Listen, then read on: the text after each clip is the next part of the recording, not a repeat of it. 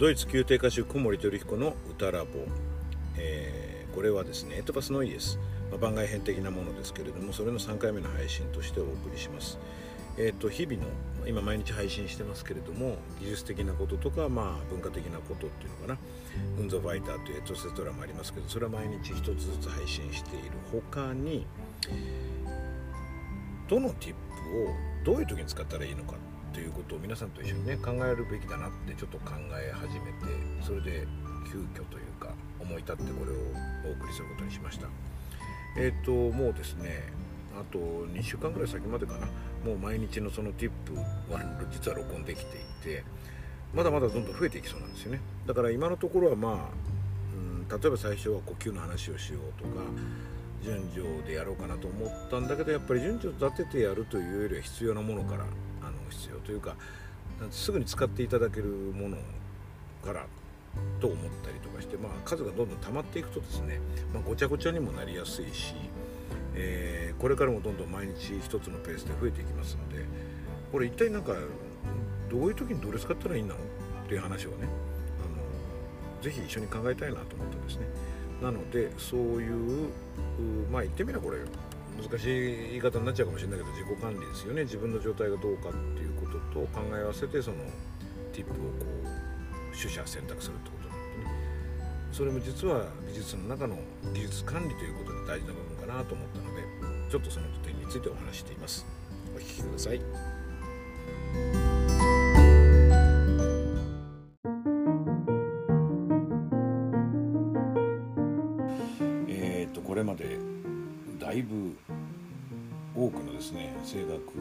の技術的なティップもお話してきたと思います。まあ、ちょっとここでですね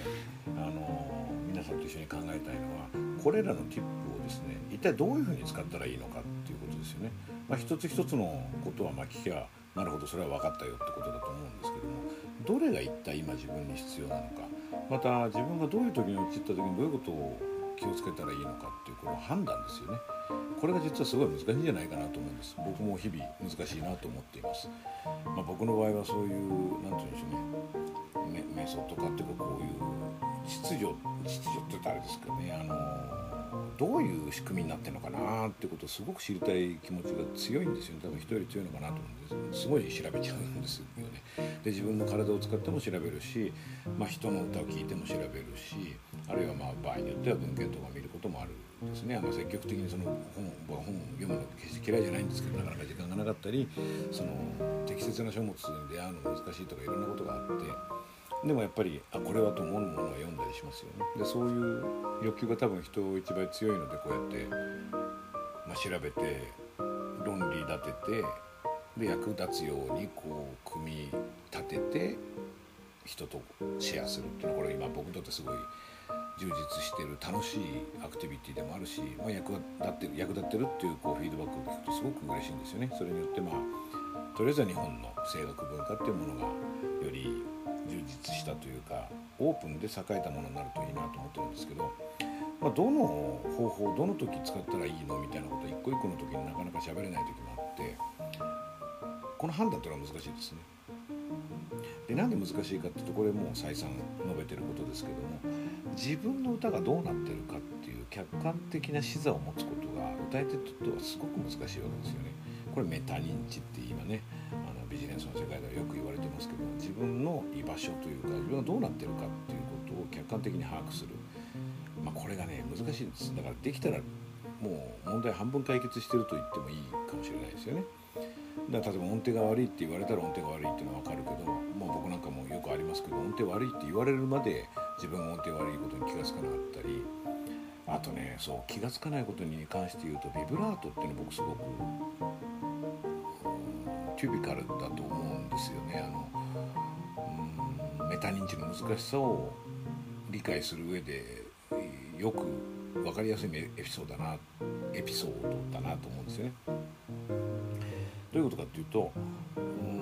ビブラートについてのこのクリップも録音してお話ししましたけどそれはそれで僕は頭で理解できてることだからいいんだけども自分のビブラートがどの程度かかってるのかって演奏中に分かんなかったりするんですよね。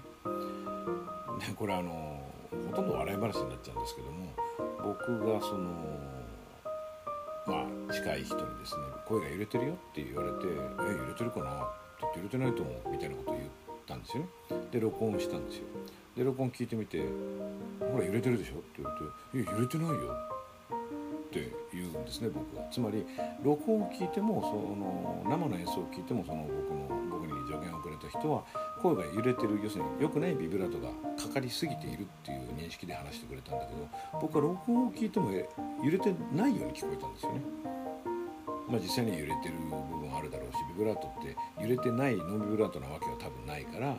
揺れの幅の問題になってくるんですけどもいやビブラートそんなきつくない揺れてないよって言ったんですよね。でそれをですね何ヶ月か経ってからその録音をもう一度聞く機会があって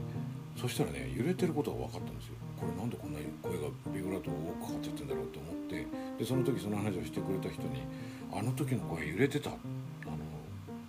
ビブラートかかりすぎだったって言ったら「だから言ったでしょ」っていう話になったんだから当たり前ですよねこれってね。何を示してるかっていうとこのエピソードが自分の耳がすごくね恣意的に聞いてるってことですよね。だから録音してすぐ聞いた耳と何ヶ月か経った耳だと違って聞こえるのは、うん、分かりやすい言い方をすると、えー、その聞いてる中でプライオリティが変わってくるんだと思うんですよね。声の質とか輝きとか音程とかを最重要と思っていて揺れのことを気にならない人は揺れてないように聞こえると思うんです例えばの話。それがだんだん冷静になってえー、客観的に自分の演奏を聴けるようになってくるとバランスよく聴けるのかなと思うんですよね。だからこういうふうにメタ認知が我々にとっては難しいですね。なので何か基準を持つのが多分いいと思うんですね。あのどういう時にどういうティップを使うかっていうことですけれどもまあある程度分かりやすいように今もちょっとまだ完全に整理できてるとは言い難いんですが音程とか呼吸とか、えー、フォームの充実とか響きとかそういうふうにね共鳴とかねカテゴライズはしようと思ってます。でタグをつけるとかして、まあ、最終的にはあのホームページとかブログみたいなものでどこからでもこのどの角度からでもそのティップにたどり着けるようなライブラリみたいなのができたらいいと思ってるんですけれどもそのどの方法を取ったら自分の歌が良くなるかっていうことを考えるだけでもかなりこれ考えちゃいますよね。なのでまずはこのカテゴリーから攻めるのがいいんじゃないかなと思ってます。ただそれでもなかなかやっぱりわからないと思うのでこういうどういう時にこれが効くのかとかあるいは、えーと、こういう状態なんだけどどれやったらいいのかみたいなことはですね、まあ、なかなかこう、全てのケースに対してポッドキャストの中で喋れないので、まあ、幸い我々今アンケートっていうものを作れてますので、まあ、メールも出していただけるし質問していただけたらそれについて答える形でそれがやっぱクリップの内容になるのかなと思ってるんです。っていうのはあこういう悩みの人が多いんだっていうのが分かるとそれに対してまた別のそのティップとして紹介できるものがあるしその時にこういう場合はこうしてくださいみたいな話の分量を多くするとより実際的なアドバイスになるかな思うんですよね。ということでえー、まあ、僕双方向のコミュニケーションがとても好きというか有効だと思っているんですけれどもここでもそれがやっぱり大事かなと思います。なので、えー、まあ、そのカテゴリーから攻めていくっていうことも必要だしメタ認知つまり自分の歌がどうなってるのかっていうことを探るというのは、まあ、録音機とか友人とか人そういうフィードバックする機会を持って自分の歌を知るってことも大事なんですけども、